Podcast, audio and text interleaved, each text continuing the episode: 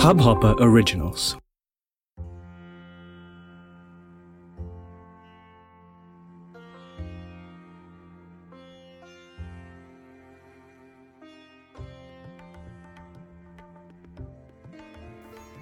आज पाँचवें अध्याय की कथा इस प्रकार से है।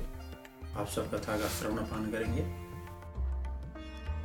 प्रिय व्रतो भागवत आत्मा राम कथम मुने? गृहे रमत यन्मूल कर्म बंध पराभव परमात्मा श्री कृष्ण चेतन स्वरूप हैं। आत्मा परमात्मा का अंश है। इससे आत्मा भी चेतन रूप है। ईश्वर और जीव चेतन है। तो जगत क्या है? जगत जड़ और चेतन का मिश्रण है।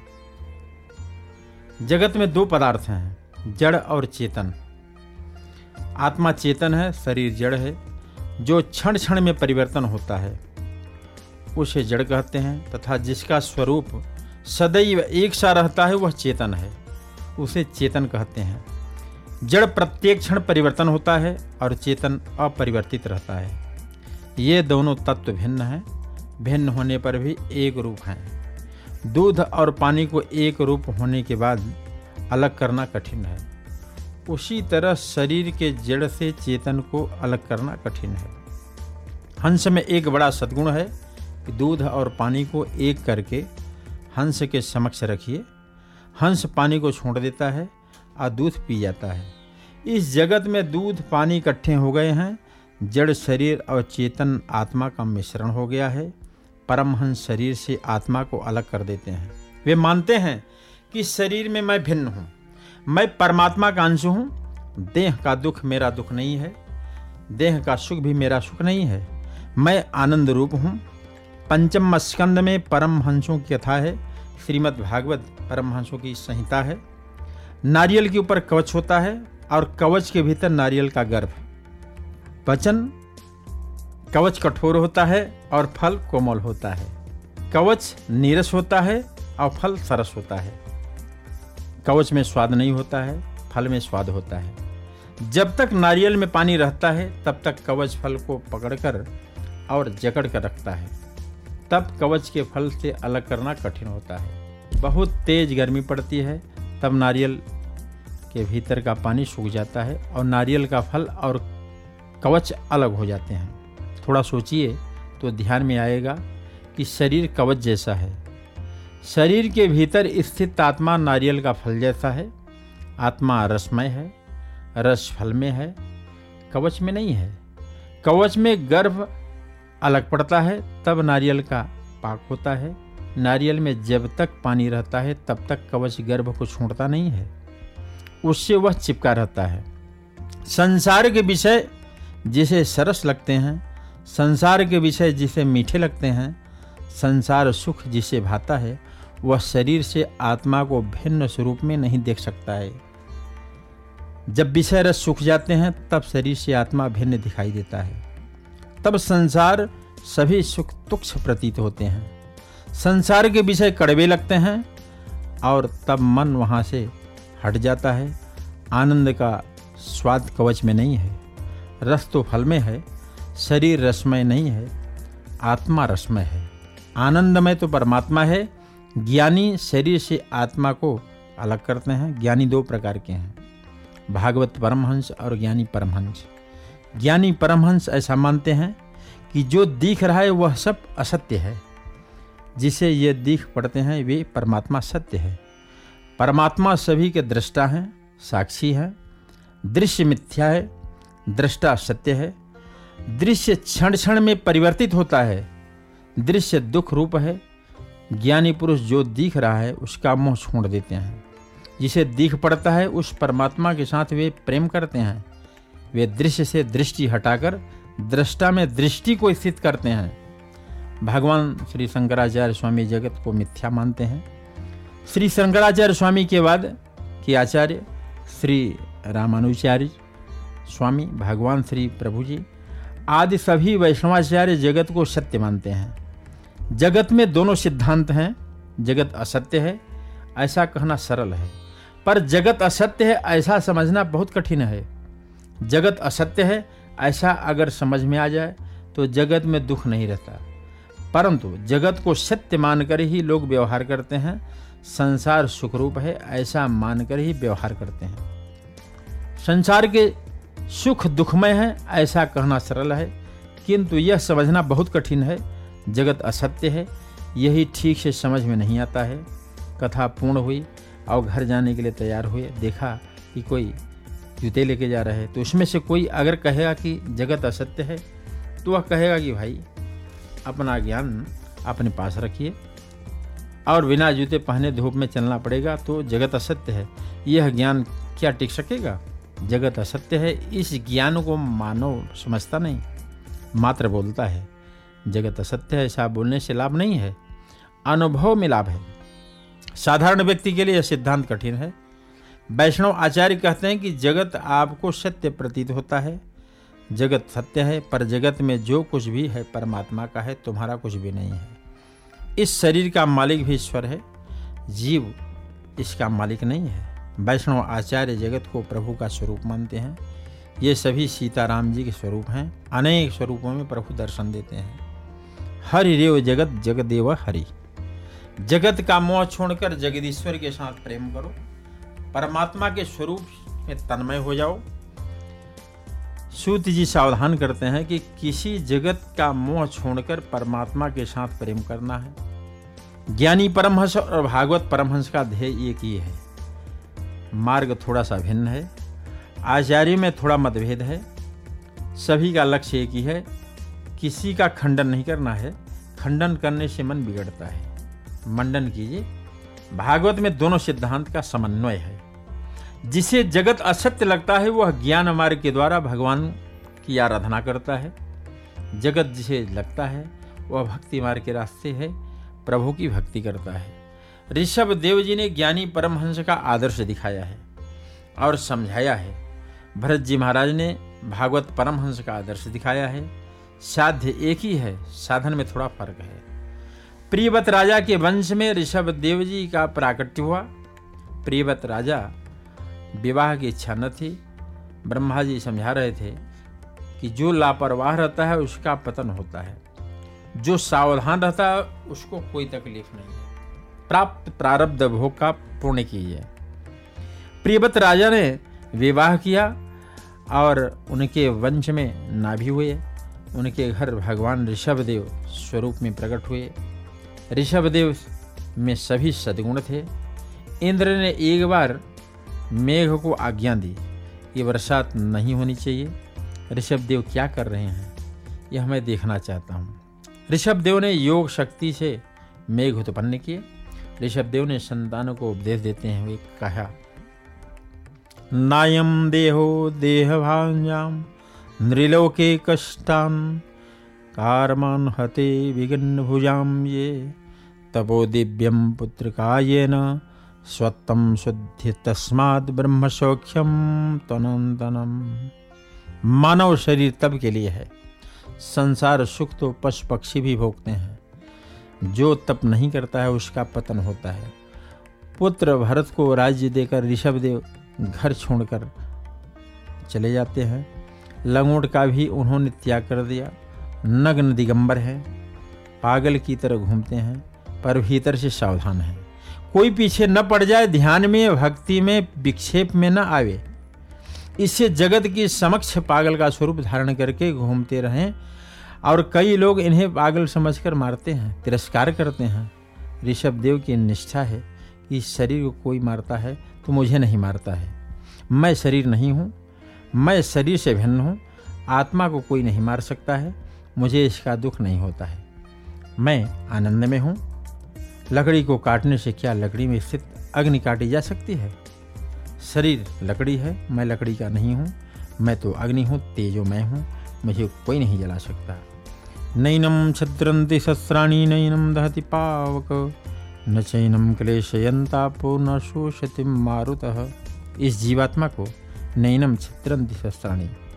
शस्त्र के द्वारा ही काटा जा सकता है। न इसको जल के द्वारा गलाया जा सकता है, न हवा के द्वारा सुखाया जा सकता है।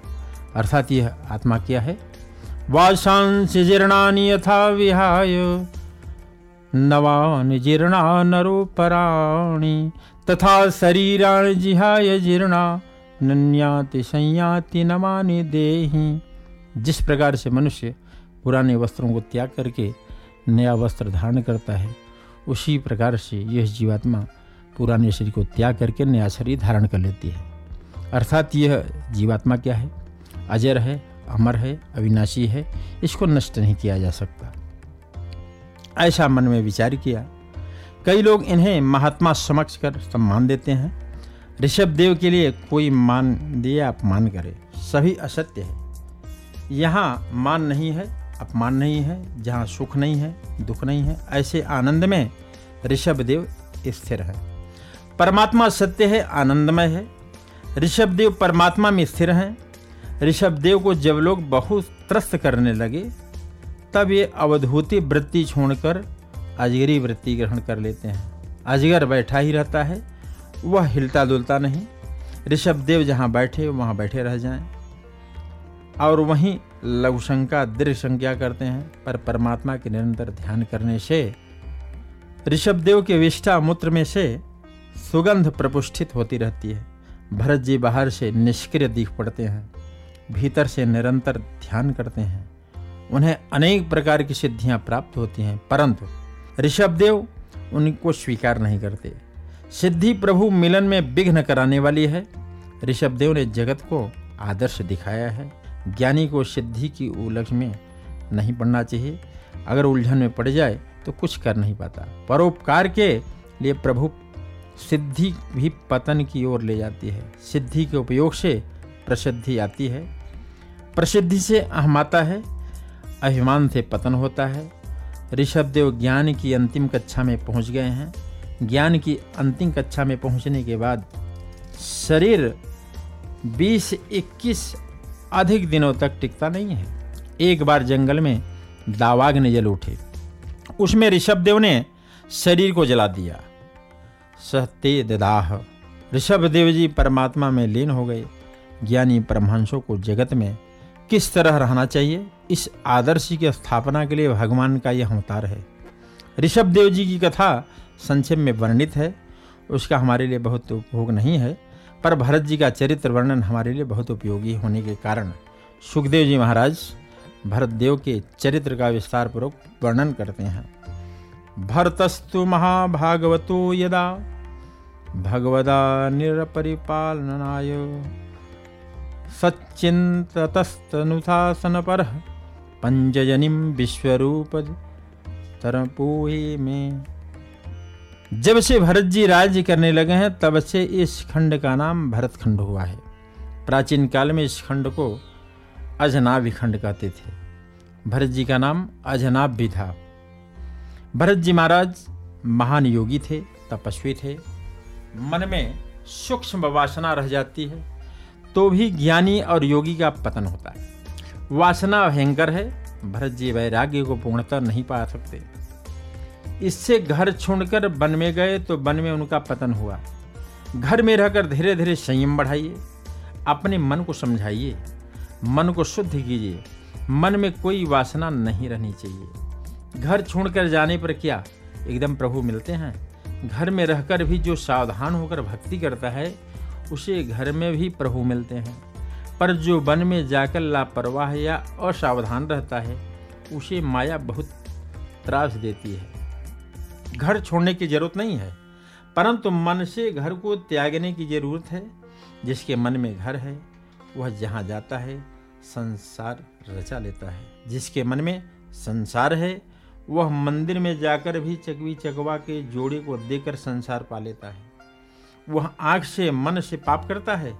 संसार छोड़कर कहाँ जाएँगे? मन से संसार निकाल देने का यत्न कीजिए। भागवत की कथा सबके लिए है, जिसे घर में रहकर भक्ति करनी है, उसके लिए प्रहलाद का चरित्र वर्णन आगे आएगा। कोई लोग ऐसा समझते हैं कि घर में भक्ति नहीं हो सकती। प्रहलाद जी की भक्ति में सफल हुई। प्रहलाद जी ने घर नहीं छोड़ा। कई लोग ऐसा कहते हैं कि घर में प्रभु सभी तरह की अनुकूलता दें, तब भक्ति करनी है। सभी तरह की अनुकूलता कभी किसी को नहीं मिली है, न मिल सकती है। जीव जब जगत में आता है, तब पाप पुण्य दोनों लेकर आता है। पुण्य का फल सुख है, पाप का फल दुख है। इससे घर में सुख दुख यानी अनुकूलता, प्रतिकूलता तो रहेगी ही। एक भाई ने कथा में सुना था कि पूर्णिमा के दिन समुद्र स्नान से सभी तीर्थों के स्नान का फल मिलता है। समुद्र में गंगा जी हैं, यमुना जी हैं, नर्मदा जी हैं, सभी तीर्थ समुद्र में मिलते हैं। इसी वे भाई समुद्र तट पर जाकर बैठ गए, पर स्नान नहीं करते। एक सज्जन ने पूछा कि आप क्यों स्नान नहीं करते हैं? भाई ने कहा कि मुझे स्नान करना है। पर समुद्र में बहुत सी लहरें उठ रही थी मैं राह देख रहा हूँ कि समुद्र की तरंगे बंद हो जाएँ, समुद्र शांत हो जाए तो समुद्र में जाकर स्नान कर लूँ। समुद्र कभी शांत नहीं होता है। समुद्र कभी शांत होने वाला भी नहीं है। जो समुद्र में स्नान करना चाहता है उसे समुद्र की तरंगों का त्रास सहना ही पड़ेगा। संसार समुद्र है। संसार समुद्र में कष्ट रूपी तरंगे हर रोज उठती हैं। एक कष्ट दूर होगा तो दूसरा आएगा। कष्ट आता है और जाता है। जो जगत में आया है, वह कुछ न कुछ दुख सहन करने के लिए ही आया है। पाप लेकर आया है। जीवन में किसी प्रकार का कष्ट नहीं रहेगा। ऐसी आशा नहीं रखनी चाहिए। ऐसा दिन कभी किसी का नहीं आएगा। कैसे भी कष्टदायक स्थिति हो, भक्ति छोड़िए नहीं। अरे कष्ट में क्या भोजन को छोड़ देते हैं? भोजन तो करना ही पड़ता है। इसी तरह भक्ति कीजिए। घर में रहकर जो भक्ति करना चाहता है, उसे प्रहलाद का चरित्र याद रखना चाहिए। और जिन्होंने घर छोड़ा है, वे भरत जी का चरित्र याद रखें, कभी ना भूलें। भरत जी घर छोड़कर वन में गए। घर में बच्चों को खिला रहे थे। उनकी सूक्ष्म वासना मन में थी। जंगल में जाने पर भी वह मन में जागृत हुई। मात्र वासना का विषय बदल गया। वन में जाने के बाद हिरण को खिलाने लगे। वासना ज्ञानी पुरुष का महान योगी का किस तरह पतन करती है? वासना के प्रवेग में ज्ञान बह जाता है। भरत जी अब हिरण के बच्चे के गोद में खिलाते हैं और उसका मन फंस जाता है। सुखदेव जी महाराज उस चरित्र का दिव्य वर्णन करते हैं। भरत जी महाराज नेपाल में गंडकी नदी के तट पर तप करने गए हैं। नेपाल में पशुपतिनाथ विराजमान है। यह जीव पशु है। पशु उसे कहते हैं जिसे बाँध कर रखा जाता है। जीव को काम बाँध कर रखता है। काम जीव को नहीं छोड़ता है। जीव बधा रहता है। जीव के पत, श्री शिव हैं। इससे उन्हें पशुपतनाथ कहते हैं। पशुपतनाथ शिव जी का स्वरूप दिव्य है। गंडकी नदी है। गंडकी का दूसरा नाम शालिग्रामी है। क्योंकि गंडकी से शालिग्राम का प्राकट्य हुआ है। भरत जी महाराज वहाँ तप करने लगे हैं। वे पृथ्वी के सार्वभौम राजा थे। सब कुछ छोड़कर वन में गए हैं। साथ में कोई नौकर नहीं रखा है। एकांत में अकेले भक्ति करते हैं। सुबह चार बजे उठकर स्नान करके कमर तक पानी में खड़े रहकर तेजो में नारायण का ध्यान करते करते गायत्री जप करने का उसने नियम बनाया है। सूर्य नारायण की भक्ति करने से बुद्धि शुद्ध होती है। बुद्धि के मालिक सूर्य नारायण हैं। सूर्य उदित होने पर भरत जी जल से बाहर आते हैं। सूर्य नारायण की स्तुति करते हैं, शालिग्राम की पूजा करते हैं, जो बहुत भक्ति करते हैं, माया उन्हें बहुत त्रास देती है। माया सोचती है कि यह बहुत भक्ति कर रहा है, मेरे सिर पर पाँव रखकर भगवान के धाम में जाएगा। माया के प्रवाह में बहने वाले को माया त्रास नहीं देती है। जो बहुत क्रोधी हैं, बहुत कामी हैं उसे देखकर माया कहती है कि ऐसा व्यक्ति को मृतवत ही है। उसे क्या मारना? जो निरंतर भक्ति कर रहे हैं, ऐसे भरत जी को माया त्रास देने पहुँच गई है। बोलो वृंदावन बिहारी लाल की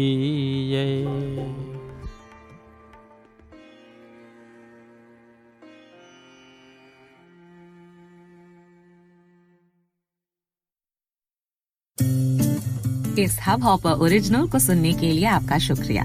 अगर आप भी अपना पॉडकास्ट लॉन्च करना चाहते हैं तो हब हॉपर स्टूडियो वेबसाइट पे रजिस्टर करें और एक मिनट के अंदर अंदर अपना खुद का पॉडकास्ट लॉन्च करें।